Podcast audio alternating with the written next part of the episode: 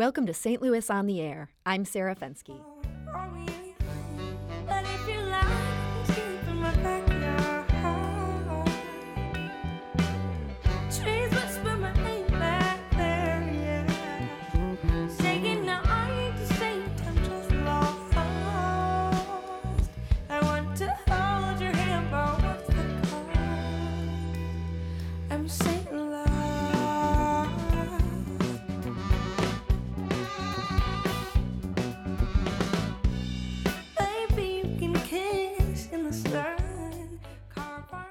That gorgeous voice you hear is Tonina Saputo. She's St. Louis raised, and her 2018 debut earned national buzz.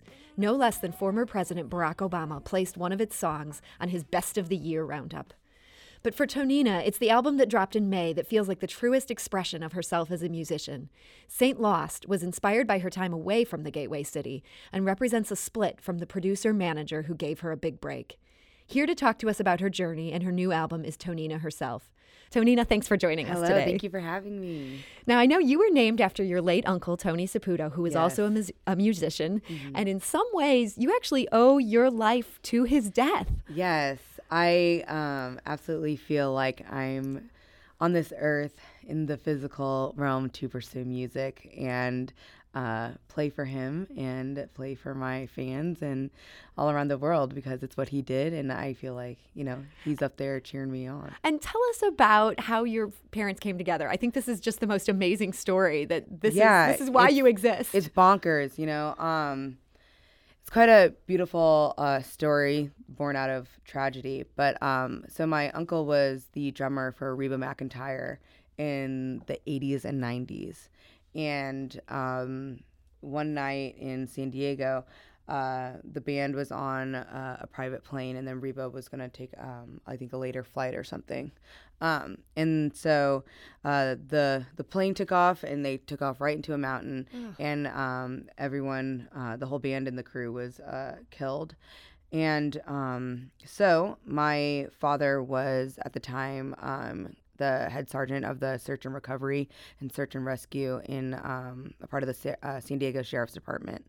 And uh, my mother, uh, who's from St. Louis, uh, flew out there to see where her brother was killed. And so they actually met on the mountain, and my dad was giving her, you know, the tour and the breakdown of like what happened and everything. And um, so they fell in love, and um, my uncle brought them together in that way. And um, then I was born a couple years later. So and you were named for him. That's yes, I was named. Yes, I was named after him. So my name's Tony Saputo, uh, and he was Tony Saputo. So. so. were you conscious of following in his steps and wanting to be a musician just from the get go? Um, not from the get go. Um, I always honored him, and you know, my parents told me this story from a from an early age, and I was always fascinated in you know his life as a musician, being from St. Louis, and you know, starting out as a jazz musician, and then uh, becoming a, a, country, you yeah, know, Reba drummer. I know, I know, and um, so initially, no, I, I really was, I really was fascinated, but I made that connection um, later on when I began to like, you know, ask more questions and stuff. Um, so he's he's really important to me, even though I've never met him. I um, still feel like you know he's he's a part of me, and he kind of lives through me, and so I really am, am just so so grateful for his life and his legacy. Now, you picked up the bass as your instrument, mm-hmm. and you mm-hmm. did that as a very little girl. Mm-hmm. Um, that seems like a crazy instrument for a little kid to mm-hmm. take on because it's it's so big, mm-hmm. um, and also a very unusual choice. Everyone else does the flute. Like, what know, led you to right?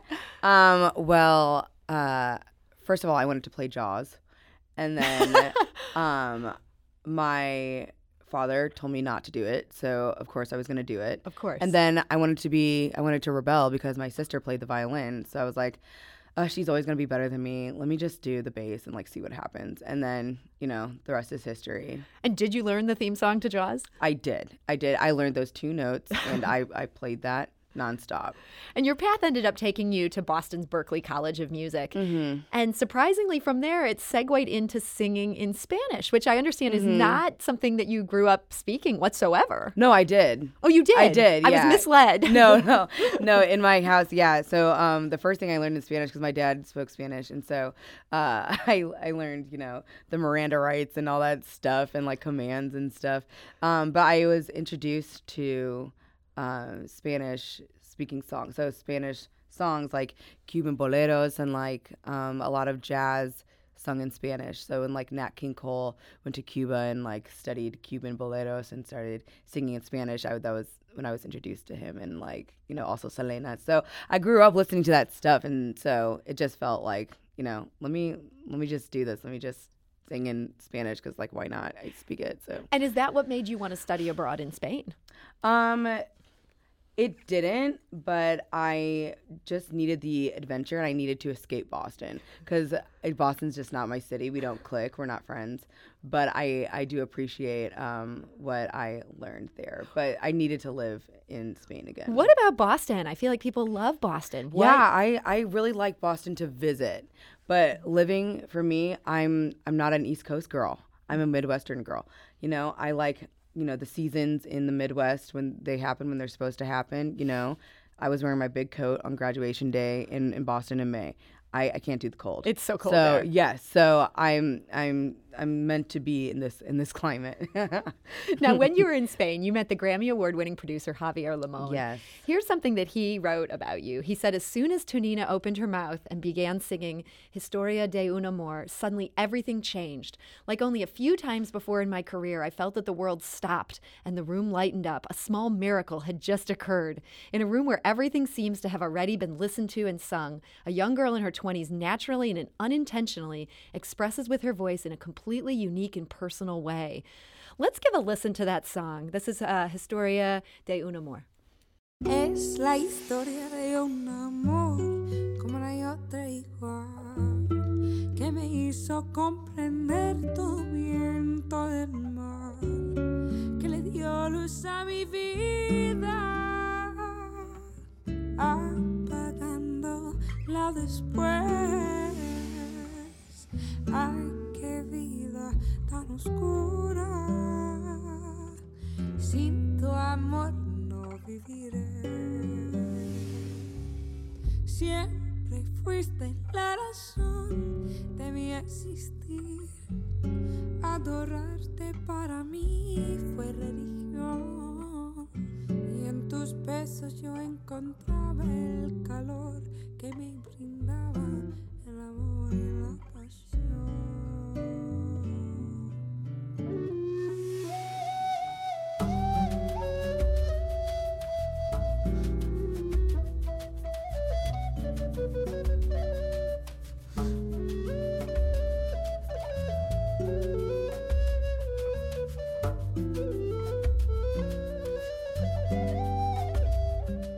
So that's the song that former President Barack Obama picked out. That must have blown your mind. It really did. I was, you know, immobile the entire day, uh, screaming and crying and laughing and, you know, on the phone. So it was, yeah, incredible and such a dream. And did that end up leading to a big um, increase in, you know, people streaming that song? And I mean, did things take off a bit from there? Um, not really. Obama has no clout. right? No, um, no, not really. I mean, um, you know, it is it is like one of my uh it is my most popular song. Um, but it was like that before, you know. Okay. So People mm, already knew about yeah, it. Yeah, they already knew about it. But um yeah, to be recognized by such a an amazing um human that I that has inspired me. It's still um, very was- cool. Yeah. But you've since turned your back a bit on Javier Limon and a bit on that album. What happened? Um, so I, you know, I felt like a lack of creative control, which often happens, you know, when a young person signs. Um, not even a young person, when anyone signs to a label or a manager or producer. Um, you know, and I I love him dearly and I respect his artistry and um, what he's done for, you know, Mediterranean music and different um, I like say I don't like to say world music, but just different international genres that um, people don't really aren't familiar with. So um, I just did not feel like I needed to be doing um, that genre. You told the. St. Louis Post Dispatch, you said, I decided to leave the label because of the lack of creative control. Mm-hmm. But you also said, and there were things with my image, things being said about what I look like that were hurtful to me. Can I, Mm-hmm. Yeah. can I push a little bit on that? What- Yeah. What, was yeah. said? Um, well, you know, I'm like like I said, I'm super Midwestern. I'm super American. You know, I you know wear whatever I I feel, um, and I like to be very individualistic in that way. Um, however, I think with our cultural differences, um, Because he's a me- Spanish guy. Yeah, he's from Spain, and um, me being like a, a black uh, Midwestern girl, I was um, I didn't really agree with with uh, the image that he was trying to push me in uh, to, which was more like you know I was told to to lose weight and you know told to Africanize myself even more um, to, to something that the the Spaniards could understand, and so I didn't really feel like turning my back on myself and um, and how I looked, you know, um, when it was about the music all along in my mind. So that was a, like a true turn off for me. Um, but I understand it was the cur- cultural differences and um, maybe like uh, uh, a difference in, in gender as well and age that influenced that. You ended up going instead with uh, Native Sound Studio on Cherokee Street for your, your new album. Yeah, recording there. And so, why did you pick them to record this new one? I really wanted to have the whole album be St. Louis. You know, I lived down the street from them. I knew them. They were so inviting and so dear to me throughout the whole process. You know, me being able to pay them as I went and them really allowing me to have full creative control and produce my album and i really trusted them so um, they did a fabulous job on the record and uh, really really you know held my hand through the through the whole emotional process of recording and editing We're talking with local musician Tonina Saputo ahead of her concert at Delmar Hall this weekend. Let's play a song from your new album, Saint Lost. All right. Uh, this one is called Mercy.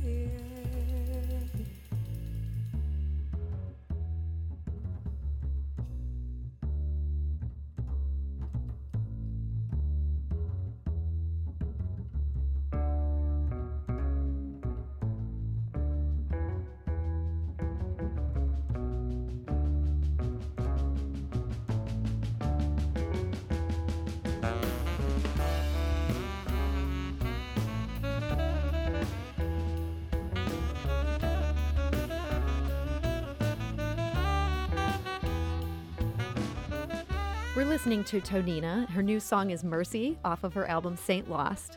Tonina, there is such a buzz around your work, and Barack Obama put you on his list, and yet you really had to struggle to get this album out. You referred a, a minute ago to sort of having to pay in parts. Mm-hmm. Um, was that because you had sort of ditched the big name producer and were going on your own? Yeah, exactly. But um, you know, I think it was absolutely worth it, and to be able to work with uh, people, you know, from St. Louis who were my actual friends, um, really understood that you know, it making an album is hard. It's expensive.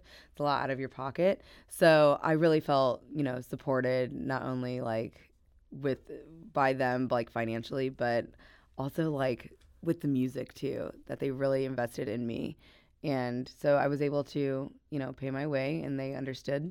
You know, times are tough. You know, but um, yeah. So that's how it went. I saw you'd written that you felt like you were pregnant with these songs for three years. Mm-hmm. So are these songs you wrote for the most part when you were in Boston, Yeah. missing St. Louis? hmm A lot of a lot of these songs are based on my uh, homesickness, and um, so I wrote them in Boston. I wrote them when I was back home during the breaks, and then also in Spain. So my my last three years of college, um, when I didn't really know who I was as an artist, but these just came out of me, and uh, I didn't know who people wanted me to be, and I was really um, more so invested in that rather than uh, what I wanted to say with my work. So this is um, like a little gift to myself, uh, staying true to my musical identity. And when you say you were feeling a bit of homesickness, what about St. Louis do you feel like your soul was craving? Um, well, uh, you know, I missed the seasons, and It was just too much winter during. it was too much winter. I can't. Um, I miss the seasons, and you know, I I miss the nature. You know, my my song Saint Lost is like a love song to the to the trees, um, in St. Louis. So, Boston just felt like too urban. yeah, yeah, it was it was just not enough for me. I didn't have like easy access to parks, you know, besides the Boston Commons, of course. But um, it was just different than uh, than what I was used to, um, but not in the way that I that I wanted or felt home. But I definitely did learn a lot while I was there, and I learned a lot about myself, and I needed to be in that environment in order to grow. And now that you're back in St. Louis, I'm sure there's all sorts of people trying to persuade you to say, move to Los Angeles or move to New York. I mean, are you committed to staying here, even if your career would benefit from leaving? I'm not committed to staying here. I um, don't want to move to you know New York or LA. Like I said, I'm I'm a Midwestern person. Um, if anything, I would move to Europe. But um, right now, I'm I'm you know considering moving to Chicago, if anything. But um, no, I, I have zero interest. You know, I really like my community. I really like the music community that is here, and I feel supported. Um, and I feel like I have easy access to collaborate with those who I want to collaborate with. So that's why I think I'm gonna stay here for a couple more months. We actually got a tweet from one of our listeners that it, he raises a really interesting question. He said, "You said at a recent concert that the St. Louis the St. Louis music scene, quote, has the talent. We just don't have the industry. Mm-hmm. I 100% agree. How do we change that? I don't know how to change that. That's a that's really tough. I mean, you know, we used to be considered, you know, the New York of the Midwest, right? We had fabulous artists, jazz artists. We had Josephine Baker. We had Miles Davis, of course, and people were coming here to see those artists perform. Um, but those artists had to leave in order to, you know, make it. I don't know how how that works. I mean, you know, um, building that bridge between the musicians, really supporting them and asking them what they need, you know, create the resources for them to be able to live off of their art and not, you know, but I I don't know how to I don't know how to fix it. I don't know. I wish I knew. I wish I had the Yeah, I mean, it's such a hard question. Yeah. Um, but I think you know there's like a lot of small labels here that I think are really you know helping out um, artists in the way that uh, they can. I, I just feel like we need more support and need to be viewed as a city that has so much talent and needs to be viewed as a Nashville or a New York or an LA. But that's going to be hard and maybe a long time. Yeah, otherwise they're going to lose artists like you to Chicago. But I mean, you might have to make that choice for, yeah, for selfish I reasons. know exactly. What about your band? I know that you've got this band now. Do you see them? This is going to be the relationship going forward, or is this more of a temporary arrangement for Oh, I love my band. I mean, these are like my brothers. Um, we're great friends. They inspire me every day to be better. And, you know, we have a great working relationship and a great friendship that I think, you know, fosters this creative environment, you know, that moves us forward. So I, w- I would love for this to be my band for forever, you know. Um, but I, I think we're a great we're a great you know we're a great group in that we trust each other and we you know really want to help each other grow musically. So hopefully I can have them forever. I've heard you say that you consider yourself a folk artist. Is that still the case in light of this this new album? Yeah, I mean, I mean, folk just means music of the people and in their experiences. So specifically, this album, while it does have jazz influences and like some jazz harmonies, it's uh, my experiences, it's um, my stories, and what really inspires me.